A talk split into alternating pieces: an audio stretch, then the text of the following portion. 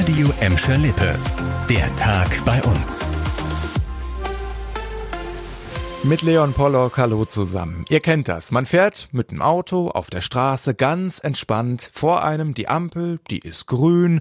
Dann wird sie plötzlich gelb. Man gibt Gas, um noch drüber zu kommen. Und dann Tja, ziemlich blöd gelaufen. Blitzerfotos, die können richtig ins Geld gehen. Und diese Woche solltet ihr ganz besonders aufpassen, denn die Polizei in Gladbeck, Bottrop und Gelsenkirchen geht in dieser Woche verstärkt gegen Autofahrer vor, die zu schnell unterwegs sind. NRW-weit läuft der Speed-Marathon, durch den der Verkehr letztlich sicherer werden soll. Vor allem vor Schulen, Kitas, Altenheimen und an Unfallschwerpunkten soll verstärkt geblitzt, gelasert und kontrolliert werden. Denn zu schnelles Fahren, das sagt die Polizei, sei nach nach wie vor eine der Hauptursachen für schwere und tödliche Unfälle im Straßenverkehr. Sie ist jetzt schon Streitthema in Gladbeck, obwohl es sie noch gar nicht gibt. Die große zentrale Flüchtlingsunterkunft im Van der Valk Hotel nahe Wittringen an der A2.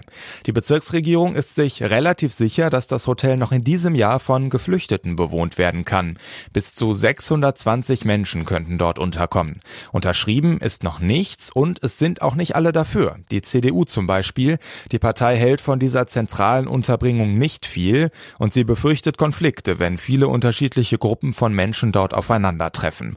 Und sie kann die Sorge von einigen Gladbeckern verstehen, dass die Freizeitmöglichkeiten in der Nähe, Zitat, nicht mehr sicher genutzt werden könnten. Letztlich wird sich die Bezirksregierung davon wahrscheinlich wenig beeindrucken lassen. Ein Sprecher hat uns heute gesagt, man sei in guten Gesprächen und das Ganze hat auch konkrete Vorteile für die Stadt. Die Kosten für diese Unterkunft übernimmt zum Beispiel das Land und die Stadt müsste dann weniger Geflüchtete auf eigene Kosten unterbringen.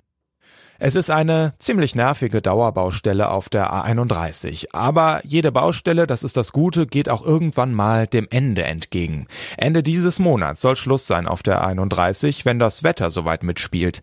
Das hat uns ein Sprecher des Autobahnbetreibers gesagt. Heute sind die letzten Markierungsarbeiten zwischen Kirchhellen und Dorsten gestartet.